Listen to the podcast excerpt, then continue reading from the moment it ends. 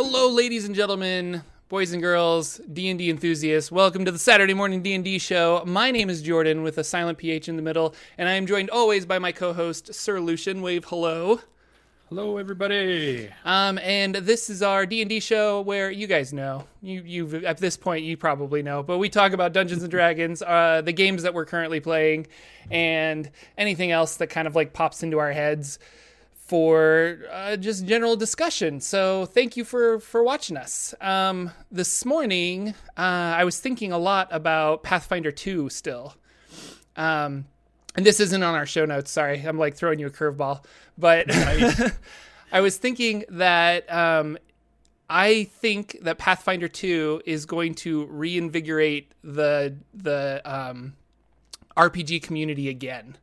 Like just like fifth edition kind of like reinvigorated everything. And you, you always say it's this renaissance of RPG games. Like I think Pathfinder 2 is going to do that same thing because Dungeons and Dragons players are going to be curious enough to try Pathfinder 2 and then that's going to open up into trying a whole bunch of other other games possibly. And I don't know, like is that something do you think that's going to happen or or is it just going to be the Pathfinder 2 people do the Pathfinder thing? Yeah, yeah, because like if you listen to a lot of like everybody's doing a Pathfinder 2 video right now, right? They're all giving yeah. There's so many all the there. main channels, and I think it's because most of those channels that you go to right now for D and D advice were around or starting right around that time that Pathfinder was more popular, Right. Because fourth edition wasn't giving the player base everything that they wanted. Um, and Pathfinder was still kind of popular, so a lot of those D and D guys were still they were Pathfinder guys in some ways, Yeah. because that's what they were playing. They were playing that 3.5. So then 5e hits, and I think it's it's weird because you'd have to look at why it, it became popular. But you know the game's pretty good. Um, I think not only did I, everybody kind of credits Critical Role, but I think it was other stuff too. Like you know, Stranger Things brought a lot of people back into D and D all of a sudden. That had nothing to do with Critical Role. Um, there was also you know uh, Vin Diesel's articles going out about how he plays D and D on set. Those things were starting to happen just as Critical Role started getting going. Wil Wheaton was putting out games on their channel, on the Geek and Sundry channel, just before Critical Role went. So there was a whole groundswell. You could watch it on Community. They had a whole couple episodes on playing Dungeons and Dragons. Um, Freaks and so there's this whole thing. Even Reno 911, that old comedy show, you had um, Patton Oswalt Yeah. as the dungeon master that they would come and break up and they'd have a guy with blood on him he's like but he wouldn't follow the rules Yeah. you know and it was just like the, so d&d has slowly been creeping into everything that we watch and coming back around as being something that um, i think everybody was getting into so it was all and as matt colville will always say it was like lightning in a bottle right at the right Yeah. time right at the right moment critical role happens all right at the right moment so all that stuff happens so going back to your question, is Pathfinder going to have that same thing right now, lightning in the bottle? Are they going to be releasing at the right time, or are they too soon, or are they too late? That's the question because that's interesting to me. Everybody's liking fifth edition right now. Like everybody is really high Well, on how good of game it plays. people like people like fifth edition i think um, well and to go back to what you were saying like lightning in a bottle and all this stuff i think we can we can generally say that the success of fifth edition dungeons and dragons was because of streaming and podcasts because yeah, uh, and and Critical Role was popular, and a lot of these things are popular, but it was because of streaming and podcasts that I'm a general player that's never been exposed to Dungeons and Dragons. How do I play? What do I do? All of that seems really daunting, but it's really easy if I'm curious for me to listen to a podcast or watch a live stream. And then all of a sudden you're like, oh, I get it. I see how it's done. I see how it's played. Now I want to play it. I think I can do this. I'm going to like jump in and do all this other stuff. And, and I'm going to start playing D&D. So I really think that it's just been the streaming and podcast community in general that has really like like the success of Dungeons and Dragons. And if we think about that, then yeah, Pathfinder 2 is on the tail end of that. Like or they're trying to play catch up. Because I I can't I tell I listen to a lot of D&D podcasts cuz I like D&D. I don't listen to any Pathfinder stuff except for Harmon Quest. That's Right. the only that's Yeah, the Dan only Harmon. show that that is Pathfinder centric, but they don't even advertise that they're Pathfinder. They're just like we're just playing a ro- role playing game, and it's not Dungeons and Dragons, but we're not sponsored by Pathfinder, so we're not going to say that it's Pathfinder. So I don't know. It's kind of, I think, I think with Pathfinder two coming out, um, more so than Starfinder. I think Pathfinder 2 is going to have a lot more podcasts. There's going to be some more streams on it because it's going to be new and different.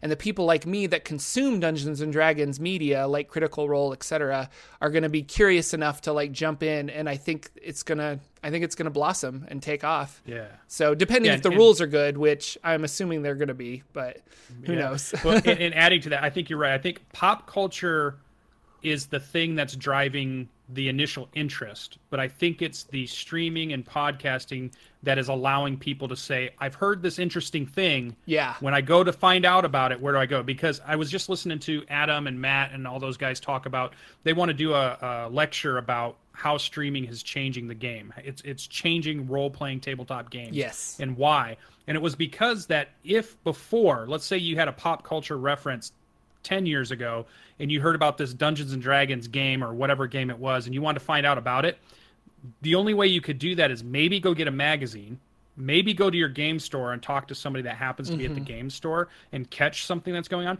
But more, it was conventions that were driving people that were brand new. They would go to a convention, they would sit in a game, and they would play. But that's switched. It's not the conventions driving those new players in to say, "Hey, I've never played before, but I just want to try it out." Now I think you're absolutely right. It's the, it's the rise of the podcast. It's the rise, and really podcast before stream, right? Because podcasts Yeah. have been going and building.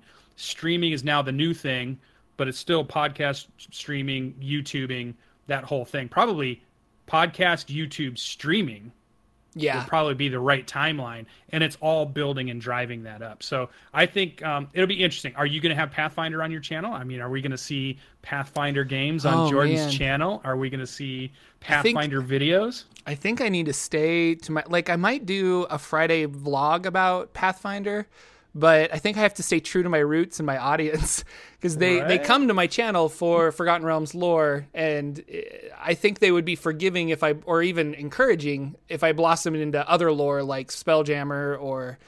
Um, Greyhawk or something like that. Uh, Eberron was the word I couldn't think of. I was blanking on the word Eberron.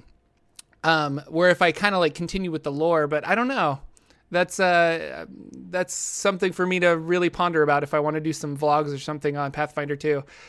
I think it would be interesting because I could um, talk about other role playing games. So I would like to make videos like that, but it's all kind of yeah. What what am I Yeah, subscribers? you got to play to your You never audience. know. Yeah. yeah, yeah. um, to me, it will be successful if it provides something we're not getting right now, right? Because that's that's all any product that's ever successful ever is. It, it provides something that you don't have at the moment.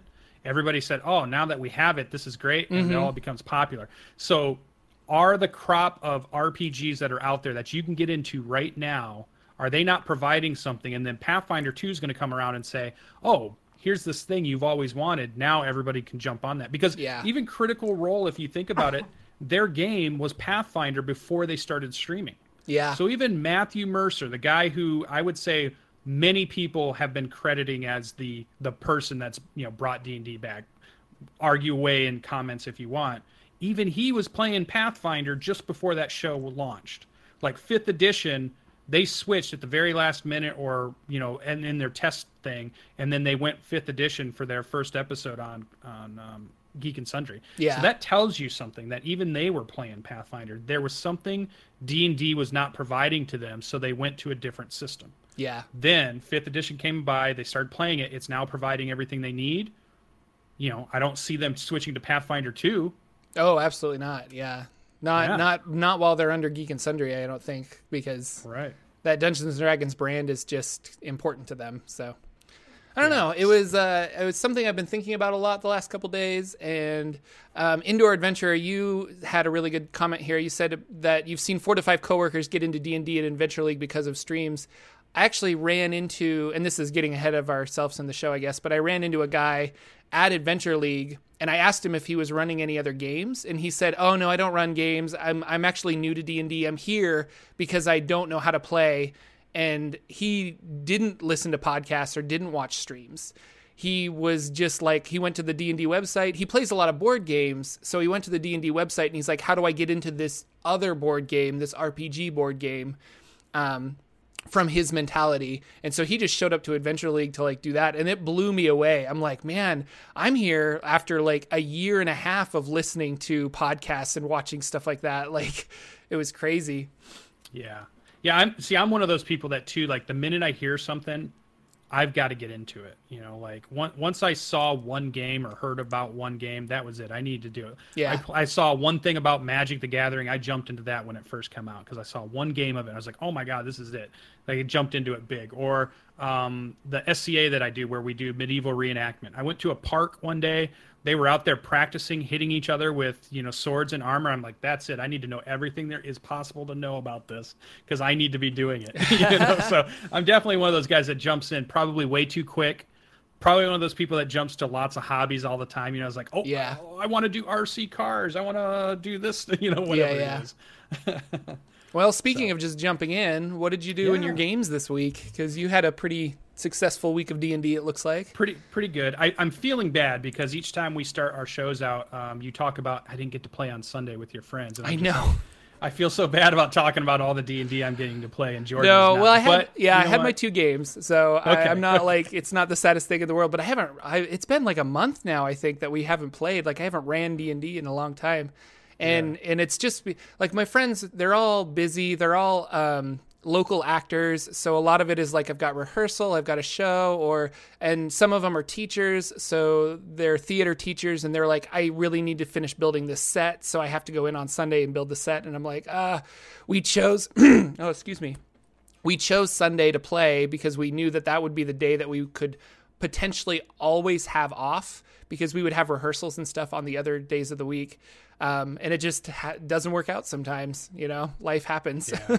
Yeah, theater. My my friend, his wife is the costume designer at Western Michigan University for all the mm. shows there, and she is constantly under this huge pressure to get stuff done and ready for a show that's coming up. Lots of hours, working weekends, mm-hmm. and then the show will happen. They get a small respite, and then oh, now time to gear up for the next show. So I definitely understand the yeah. crazy schedule of theater, even though I'm not in it or anything like that. But I, I understand that that group's scheduling is crazy. so D and D. So well, I did see. I thought was a great note here you had in our notes, like Happy St. Patrick's Day to everybody, right? Oh, that's so right. That's it's St. Patrick's Day. I didn't um, wear green. I yeah, we failed.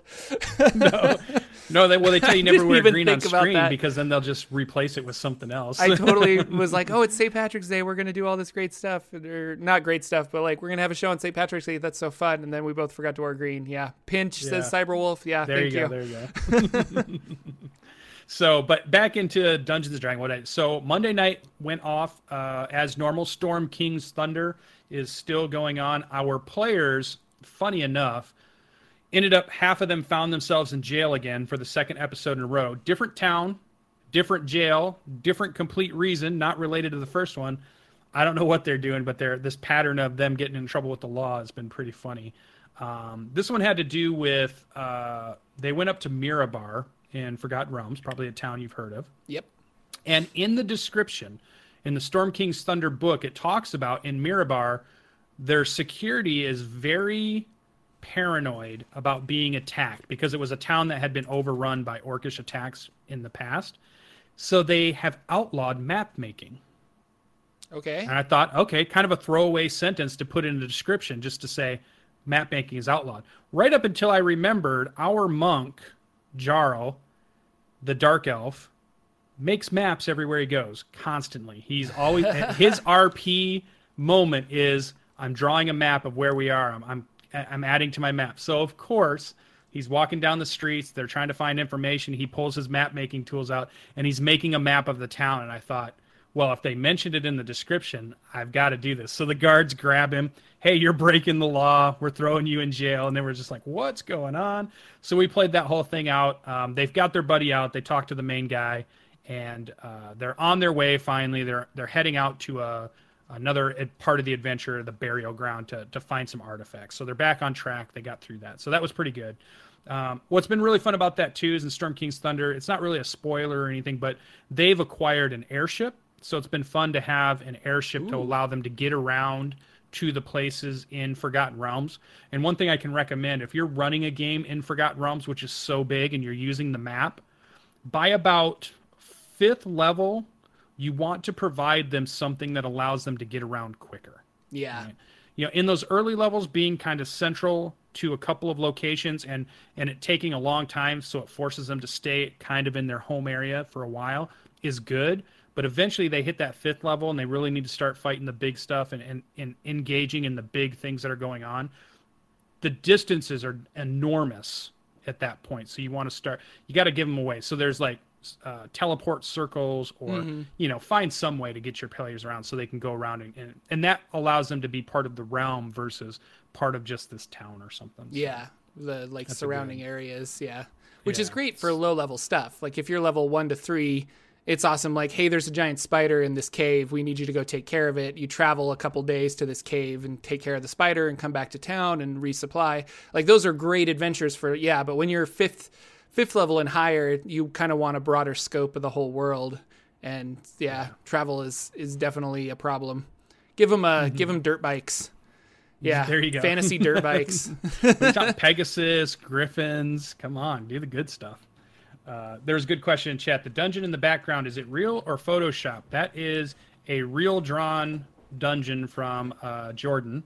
Yeah. Uh, though I don't know if he's used it in any of his games, but he drew it on his battle map for our for our show. Yeah, yeah. And I threw some dice on there, and then uh, I put it on the ground and shined some lights on it, and then held my my digital camera up in this like funky way to get the photo, and then put it in uh, Lightroom and kind of touched it up there. But yeah, it's a real photo. Yeah, so it's pretty cool. He's got lots of cool dice too. I noticed. so uh, Thursday night came out. Now this one is now Storm King's Thunder is my officially run, you know, Wizards of the Coast module that my friends wanted to try out. Let's run a, an official module, not just you know something we made up. Then Borderlands, my Thursday night game, is my is is my kind of indulgence of here's my game that I'm making my pre-West marches. I keep saying because it's not the true West marches yet, but it's going to be. This is like the test campaign of it first to make yeah. sure I got things ironed out. And they uh, went back into a temple. They fought some Vegepygmies out of Volo's Guide, which is really really cool creatures. They uh, they can regenerate, so it's kind of like fighting not as tough trolls. Okay. But there's lots of them. So there was a really cool moment where our fighter ran into a room, big great sword in hand, hacks one in half because these things have like nine or ten hit points about, and he just 12 hit points of damage on this one, and he uses his action surge, hits another one, another 12 points, and he's just feeling really good. The round goes comes around, those things get their regeneration back. They grab him from the ground and he freaks out at that point. So it was this cool moment of not really because they had never seen it. So and when, when I was talking to the players, they said one of the things that they're really liking about the um, the mod or the adventure, the the campaign, is that they're fighting things they've never fought before. Oh yeah, I thought that's, that's a powerful thing to remember when you have veteran players. That when you can surprise them with something, or you can give them something they've never fought before, even if you change it somehow, like, even oh, if it's a goblin again, yeah. like yeah, yeah, yeah. So they're they're into it because all of a sudden they're they're getting surprises they weren't expecting, right? You know, you send them in after orcs, there's not a lot of surprises. Maybe the dice don't go their way, maybe they do, maybe their plan works, but there's no surprise in that fight yeah. that's going to happen. But the the the chopped in half Vegepygmy who reheals himself and then grabs your inner thigh as it starts to climb up and starts clawing at you as you're standing over it. That freaks your player out pretty quick. That's cool. And then they got hit pretty hard because I was rolling pretty good. So all of a sudden he takes some big damage and it's just like, whoa, what's going on? So it was really good. From really the little guy? Like what? Yeah. so that's been really good. Um, lots of good RP in it that campaign is really starting to turn out to be one of my favorites. I think it's the best one. I wish I was streaming it, but it's for a group of friends that weren't necessarily comfortable with maybe streaming a game or right. being on camera and that kind of stuff. It's different. It's a different um, beast to like be performing, yeah. you know? Like you can't you, you, don't I don't feel like I can just play and have fun sometimes. You feel like you're like, well, people are watching me. I how do I make this entertaining, you know? Yeah that's it, that's difficult so yeah and i and i want to be careful because you know sometimes they have stuff that happens in their background that you know, when you're doing a show, you're trying to minimize a lot of that stuff. So you're you're trying to get as minimal of you know the dog barking in the background or the kids running Yeah. through the through the thing. But for that one, some of that stuff's happening. But it's such a good game because they are role playing really well. They're having a great time doing it. You can tell they're liking the campaign. So if your players are really into it, there's nothing better than enthusiastic players, right? Because mm-hmm. that is the perfect thing for a DM because you can do no wrong at that point. When they're really into the game, they don't care what you throw at them. They're just having a good time. So enthusiastic players, try to get as many of those as you can. Yeah. yeah. Put good players in your game and you'll have more fun. Pro tip. Yeah, that's Yeah, yeah. that's the secret. The secret. you guys got it. so those were the two D and D games I ran. Um, next week, I'm going to give a little preview of next week because next week is chocked full of Dungeons and Dragons on my channel. So Storm King's Thunder on Monday. Uh, Tomb of Annihilation Adventure League comes back on Tuesday on Anaris' channel. So we're bringing back Nomadic, me and PB. I think she's playing on like on an iPad or something. We're coming Okay. back Tomb of Annihilation. So we're going to see that on Tuesday night. Wednesday night, I'm running a one-shot game of called The Crypts of Kelemvor, and this is for the Dragon Plus magazine adventure that was released by some of the developers at Neverwinter MMORPG, the game, the actual online game you can play.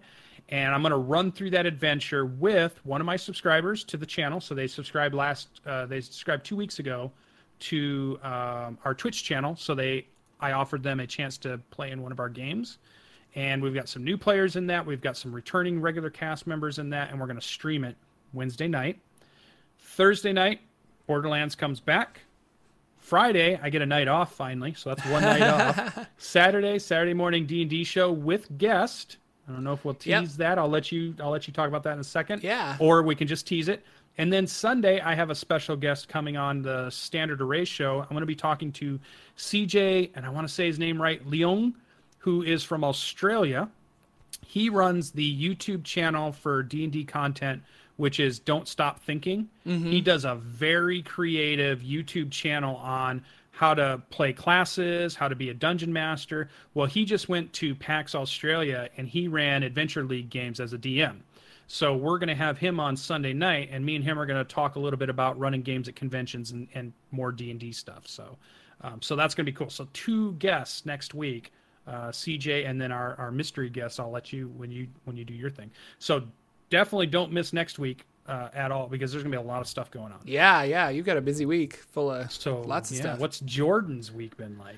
Um, so Monday I always play Numenera. Not always, but we'll play for like I think it's like nine sessions or something we're playing of Numenera. Um, that's not enough. You need no, more. probably not. And we who knows, we might continue because like it's just fun.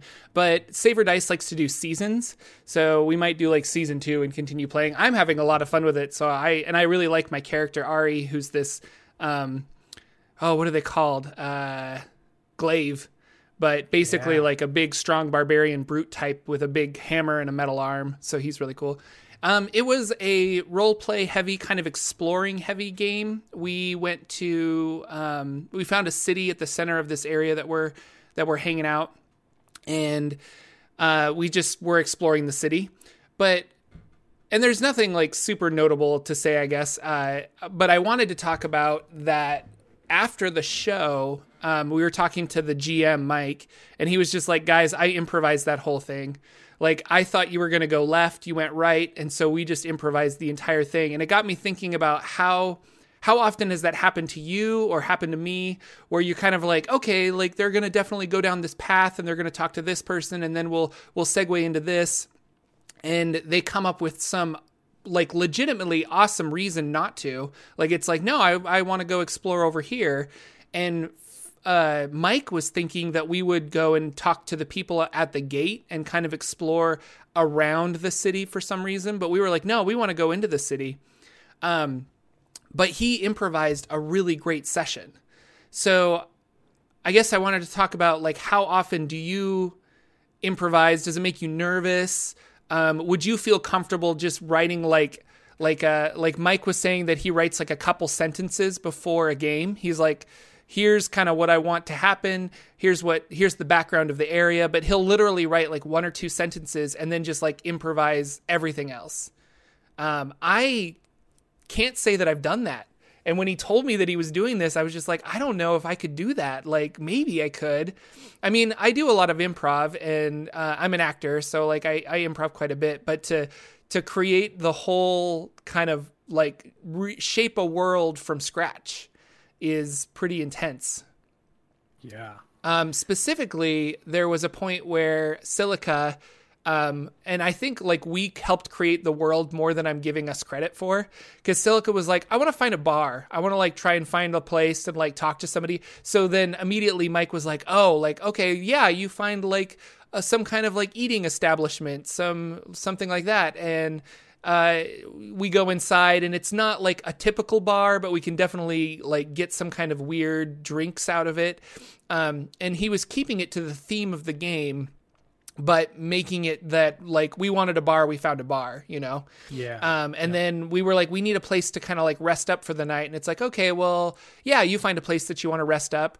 It's next to this tower. And so then we're like, oh, well, now we have a tower to explore. Like, can we go around the tower? Can we go in the tower? And they're like, there's there's no doors in the tower.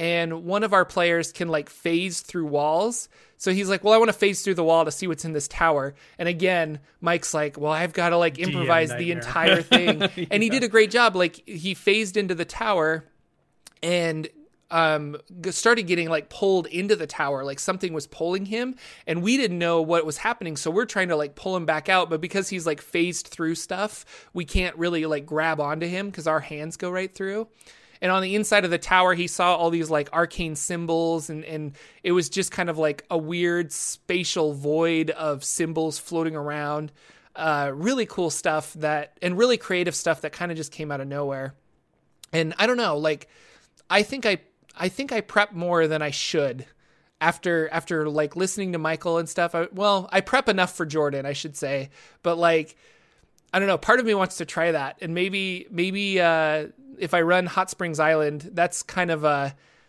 that that adventure is is really understand the world that you're playing in, and then let your players do whatever they want because it's a true sandbox, and they can go wherever they want and they can interact with whoever they want.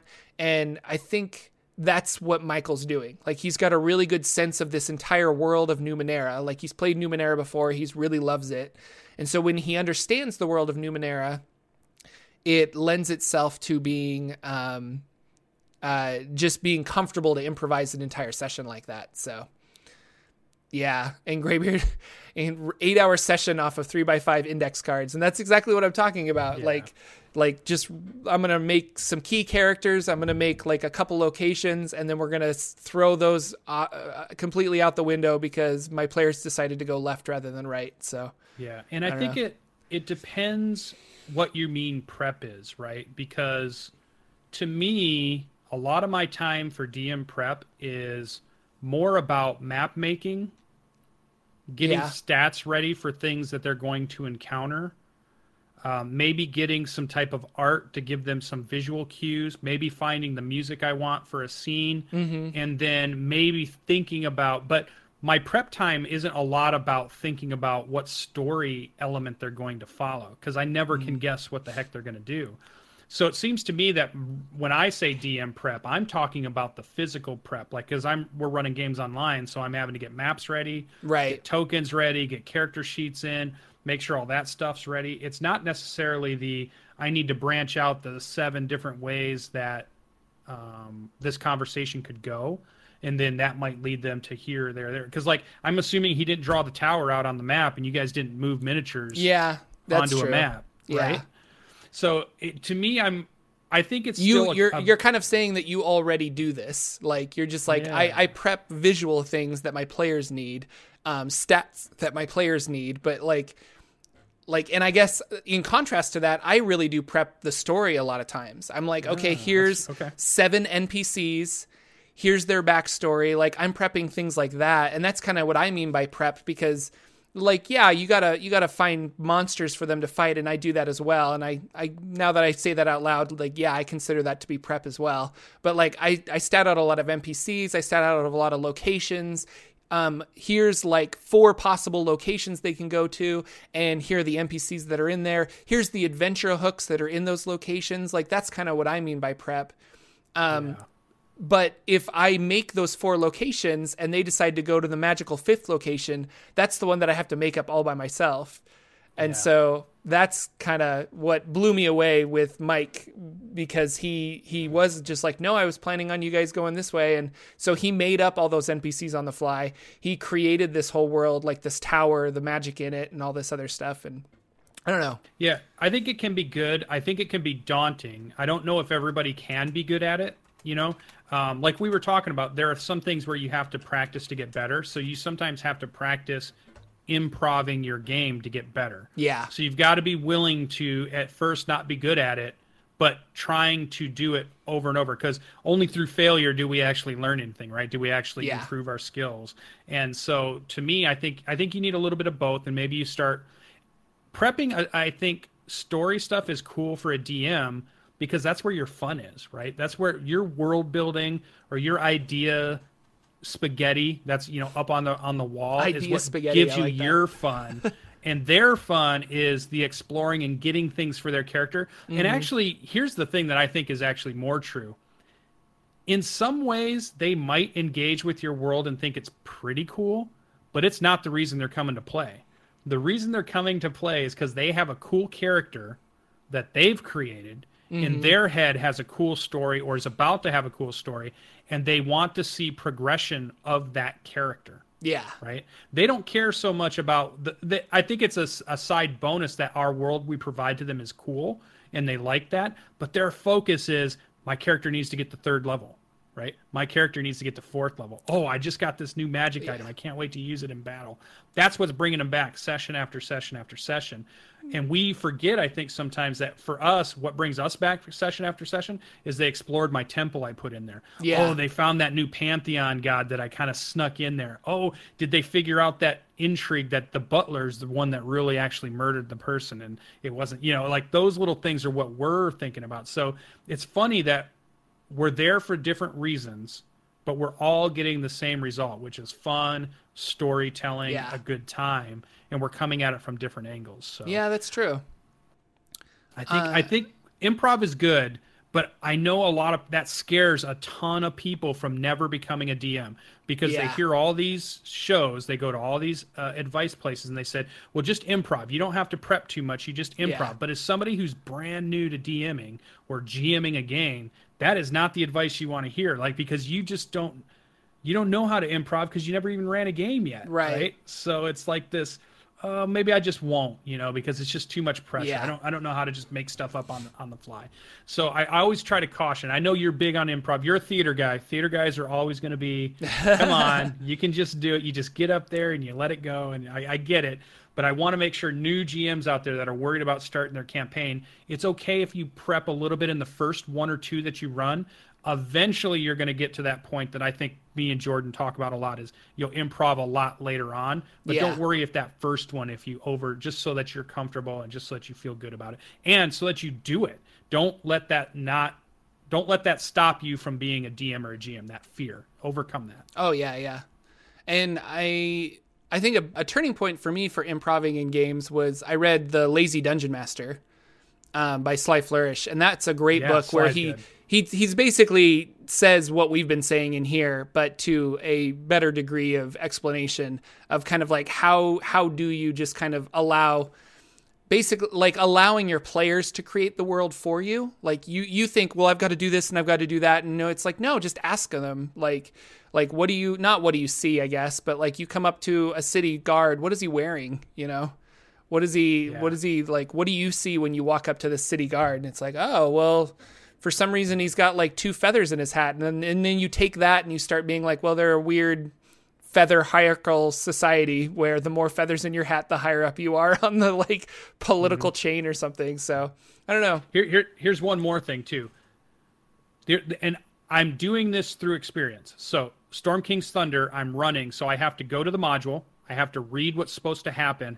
I have to think about that, and then I have to think about all the different ways my characters might do something with that. So I, I don't know how they're going to do it, but I'm having to Yeah. think of all it. So it feels like a lot more initial prep because I'm running the module because Yeah. I'm trying to follow what it does. In my Borderlands game where I've made up the entire world, it's I do like one hour of just thinking about it just before the game starts, and we're in, we're flying. Nice. But here's the thing: here's what you're not getting out of doing the work, because if you improv everything after your session, you have to go back and write all that stuff down for the most part if you're going to try to keep some type of consistency. Right. So if you invent a church in a town, that's canon now, right? So Yep. if you say the guards all wear red cloaks and that's how they symbolize them, and then you come back the next session and you're like, oh, the purple cloaked guards go by, that's going to throw some stuff off. So your prep doesn't happen before. It's not prep anymore. It's like what, what's the uh, what's the if prep is before the the thing, what's the after thing? Like I don't want to say homework, but that's the wrong analogy. It's like you've got to do the you've got to put the work in after the session to get all that stuff remembered and, and Yeah. written down and be ready. And so there's where your prep ends up being. It's not before the session, it's after. So you don't get out of it, right? You're still doing the work, really. It's just when are you going to do it? Yeah, is- is the exactly. way. So, all right, that's my rambling. Sorry. No, no, you're good. Um, and then the other bit of D and D stuff I did this week was um, I went to Adventures League again, and I'm having more and more fun with Adventures League because I'm I think I'm getting the right dungeon master, and there are some players that kind of annoy me, but like for the most part they're like good people and they're really interested in the game. Um, but the problem is, is like every time I show up, like one of the DMs isn't there or something happened. Um, where it's like, well, you need to play at this new table if you want to play. So I've started new games like four or five times now. Like I'm level three and I have yet to be in a consistent party. Um, and unfortunately, the DMs that show up on a consistent basis, they already have their like six or seven people that are in their group. So they're they have been running, you know, Tomb of Annihilation and all this stuff, and I'm like, oh, it sounds so much fun. Like I'd like a more consistent, you know, game. So unfortunately, well, it's good and bad. So what's good is the store is recognizing that they need to get more consistent game masters because more people are showing up to play. Um, so they this session they had um, this new guy and he's like i'm to be your dungeon master and we're to hopefully make this more consistent and you guys are to play with me. Um, he's like really funny though. He's like unless you don't like me and then you can tell me to just you know go away and and you can go to a different table. Like i don't care. But he said we're to run Sunless Citadel, which is I've already played two sessions of Sunless Citadel, and so now we're starting over with Sunless Citadel. So I was like, oh, uh, this isn't really fun because I already know what's going on. And unfortunately, like four of us out of the seven had already played Sunless Citadel as well, or had been in w- at least one of those two sessions. So we knew what was going to happen. We kind of knew like where we had to go. Uh, but that being said, it was really interesting to play it from a different perspective or different GM's perspective. So this dungeon master, and I should look at my notes so I know what I'm talking about. So the previous dungeon master, we meet meet this kobold named Meepo, and we talk to Meepo, and Meepo leads us on a journey, and he gives us quests and things like this. This time we met Meepo, and Meepo the kobold only spoke Draconic.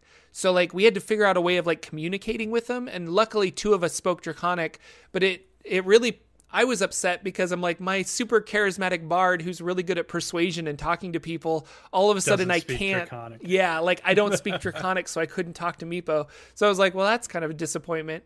So then we get to the like kobold queen, and we start talking to her. Well, she only speaks Draconic, and so again, I'm just like, I'm I'm like can't exercise my like persuasion muscles.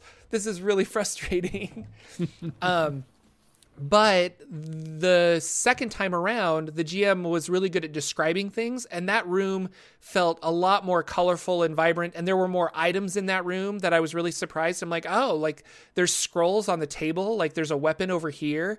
Like if we wanted to, we could steal some of this stuff. And we had no idea that that was there the first time around. Then going through the the adventure there was a door that was barred to us in a previous adventure because you needed a cleric to open it with channel divinity. Well he just let us like unlock the door and walk in. So like and i remember all four of us who had played the adventure before were like looking at each other and we're just kind of like really? Like we're just gonna go in here? Um, and then one of the players who had played there before knew that this whistle was a magic item, so she like ran up and grabbed the whistle really quickly. And we were kind of like, well, no one's gonna fight you for it because we're not like bad people, but like that was kind of dick to take. Oh, yeah, just that- like that's that meta gamey Yeah. starting to creep in a little bit. yeah, where I'm just like, you just decide like I get this. I don't know, but so it was fun though. Like I had fun. I made some new friends at Adventures League. Um, we were talking before the show started that um, I was asking a couple of them who I think are just like cool people if they outrun games elsewhere and they were like no i don't really run any games elsewhere. They were kind of new to d&d and they were looking for a way to play so that they could understand it enough so that he could run a game because he just didn't feel comfortable running a game yet.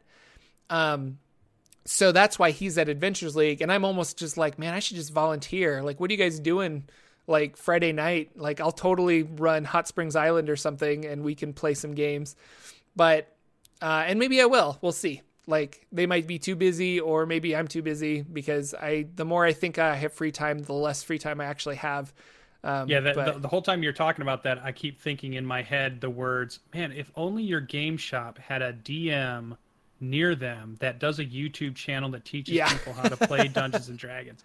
And if that person would just show up and run some Adventure League Jeez, I know. they would actually more players would get to play. But it's so weird that there's nobody in your area like that. um, one of my player or one of the players that was consistently at my table, he did take the plunge to be a dungeon master, and so he's he's dungeon mastering there at the at the. And I think they asked him to, but um, it's you have to do a background check in order to be a dungeon master for Adventures League, which isn't a big deal. Like I'll pass a background check, but it kind of surprised me, and I guess they have to make sure that you know Wizards of the Coast is probably like everybody Yeah. can play, but if you're you have a run a game, we kind of need to know that you're like a decent human being, I guess. So Yeah, yeah, you can have kids at your table, so they want to make sure. Yeah. that makes sense. I'm in a a nonprofit organization that that Renaissance reenactment stuff, and we had that big wave come through too, where everybody has to have background checks to do that. Yeah. because you can have kids at the shows, or you can have kids that want to participate, and there's no joke about that stuff anymore at all. and Yeah.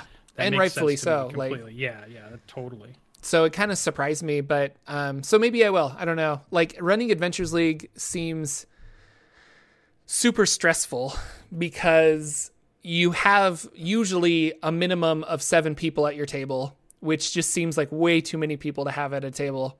And you're also running an adventure that you might not be super familiar with because they kind of just hand you like here well I guess you can decide. I don't know. Now that I say it out loud. But they Oh, have yeah, like yeah, they have like the which one you want. modules that kind of tie into Tomb of Annihilation or whatever their latest product is. Um, but he just said we're going to run Sunless Citadel out of Tales of the Yawning Portal, so he's just running that adventure for us. So Yeah, yeah, no, they have adventures, and and it's sometimes better. I think they're they're more organized if you're running the Adventure League adventures to be a, something that can happen in a session, right? They're usually tailored so that you're not going to have to do two or three sessions to get through the whole thing. Uh, for the most part, they're supposed to be kind of like you could just do this, you're done, and that would allow you to go to the next one. You write it off, Yeah. you've done that one, and you could go to the next one. Whereas running a dungeon like one of those big ones, that's that's a multi-session thing. You have to Yeah. have this, you know. So that's a weird thing to me when you say that because I thought Adventure League was run the Adventure League adventures. and it is there's a huge part of it that's that but i think um not i don't know i think there's a couple dungeon masters that are running those those actual adventures and then but those people are all like level 4 level 5 level 6 because they've been there consistently with the same DM. And then you run into my problem where I want to be consistent and I have been consistent, but every time I show up, it's like, oh, well, you're not level five, so you can't play with us. Like, this is a higher level tier table, um, which I completely understand. Like, I was like, no, I would die instantly at level two. Like, I totally get it. Um, and I don't want my character to die, but at the same time, it's just real hard because uh, Jordan's been super consistent, but the dungeon masters haven't been consistent. So I always show up and I play with like, just here's my new random group of people. So I don't know. We'll see if those, if the same group of people show up next week that showed up the past two weeks. Maybe I'll just be like, "Do you guys want to ditch this and go play some Hot Springs Island or something?" Yeah. That'd be really fun. But Well, and and the second thing I was thinking about that whole during that whole um, story too was that the most fun for me right now is when I find a player who's brand new to the game Mm-hmm. and they want to play. I want to be the DM for that person. Yeah. Like it's not a big deal for me to see, you know, to have somebody who's, oh, I've been playing for 12 years and now we just need some a DM to take over because we're kind of burned out. To me, I may still consider, oh, maybe I'll run a game for you guys or not, but that doesn't get me as excited as the person who says, "Hey, I just heard about this. I just read a little bit about it online. and maybe I watched something, but now I want to try it myself." I'm like, I am all about. You do? Oh, okay. I'm. I'll. I'll set a game up for you. Let's do a one Yeah, shot. yeah. You know, like whatever. let's let's get into my campaign. You know, I'm like, I'm all about those players. I just found one here in town. Um, she is a huge Critical Role fan. Um, she's been trying to find a, a game that she can get into that's more consistent. And I'm like, oh, oh, hold on, I'll I'll find a game. Let's run some games. I'll get you in. You know, because I'm just like, I want people that are newer to the game to play. You know. Um, Oh, yeah, PB sure. was that way. PB hadn't played any role playing games yet. She got to play in my very first session, which was a Numenera one. But then we moved to Dungeons and Dragons, and it's cool for me to think that. All right, I brought new players in. I helped new players learn the game. I helped you know help that stuff out. So I love that the most. That's what I like about running games at the convention because a lot of times those people that were sitting at my table to play Mass, uh, a new generation, Mm-hmm. of the seven that would sit down, only one of them in any of the games I ran would be somebody who had played before.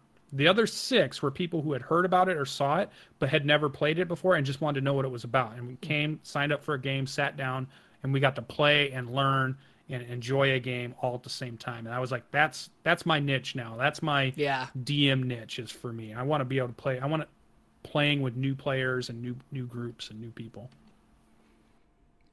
Cool. Yeah, there's lots of people in chat. It's good. Yeah, thanks for coming out and watching every. Well, it's the tail end of our show at the moment, but you can check the ch- uh, check the VOD, or uh, we always air these on YouTube on my channel, um, YouTube.com/slash Jordan with a PH in the middle, so J O R P H D A N.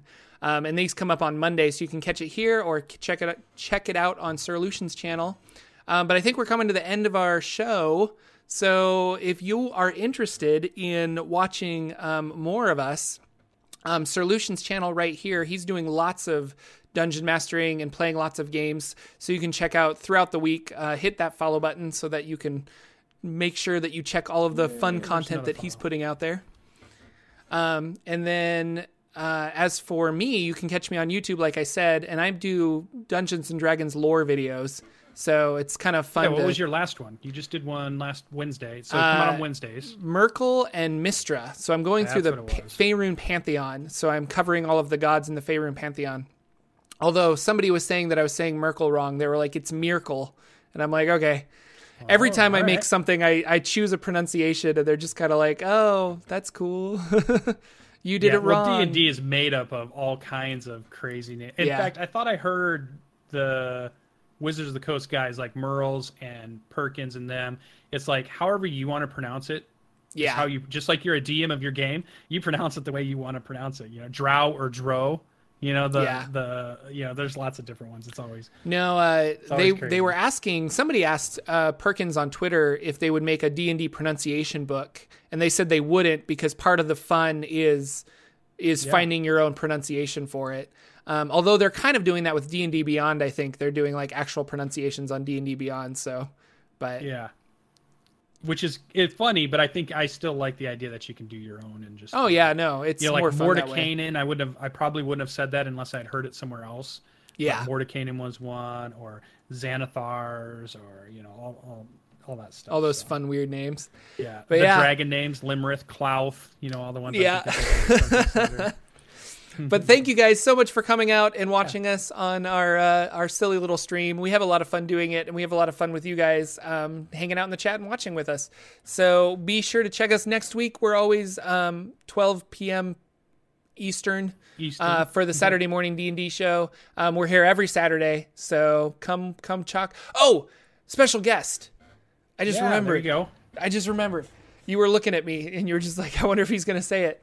So next week we're going to have um, a guest on, um, and so it'll be me, Sir Lucien, and then our friend Ben from Questing Beast. So Ben runs a YouTube channel um, where he does like really indie kind of unknown RPGs. He covers those, and so we'll have him on, and he's going to just talk to us about um, like is on his mind, really. But like indie RPGs and stuff, we're going to get a list of questions to ask him, and he's going to hang out. So next week will be a very special episode of the Saturday Morning D and D show. So be sure to come watch. It's going to be a lot of fun. Yeah, yeah. His channel is Questing Beast. He has a lot of cool stuff about, like you said, indie RPGs. But he also does interviews with Mm-hmm. Yep. game designers and stuff, just kind of like the stuff we're doing. So it's another really cool. He does map making to tutorials. The map making Um, looks really. so if you're interested in making maps, he does really, really awesome stuff. So yeah, he's going to be on our show. So it's going to be a lot of fun. A lot of fun. Yeah. And I'm just going to plug one last time. I'm going to have uh, Don't Stop Thinking YouTube channel. He's uh, CJ from Australia. He's going to be on my uh, Standard Array show on Sunday. And we're also going to do an interview with him, and we're going to talk about um, running games at conventions, D&D, other role-playing games that we like, that whole nine yards on, on uh, Standard Array. And that's at 9 p.m. Eastern uh, because he's on Australia, so I had to work around. It's the 21st for me, but it's like the 22nd for him, I think, or something. So not like- tomorrow. yeah. It's next Sunday, Yeah. right? Yeah, yeah, yeah. Next next Sunday is when that one is. Okay. So so we have two big interviews next weekend. So we're Sweet. gonna get Ben and we're gonna get CJ, which is really cool. So, So- and check out the Matt Colville interview because I he did another interview just the other day, and ours is still better than that. He did an interview with the Pathfinder guys yesterday, live stream. Uh-huh. The the people that make Pathfinder, and our interview was still better than that one. So that's So fun. all right, guys. All right, we'll see you guys t- uh, next week. Thank you so much for watching. Bye bye. Our intro and outro music is 8 Bit March by Twin Musicom, licensed under Creative Commons. Check out their website at www.twinmusicom.org.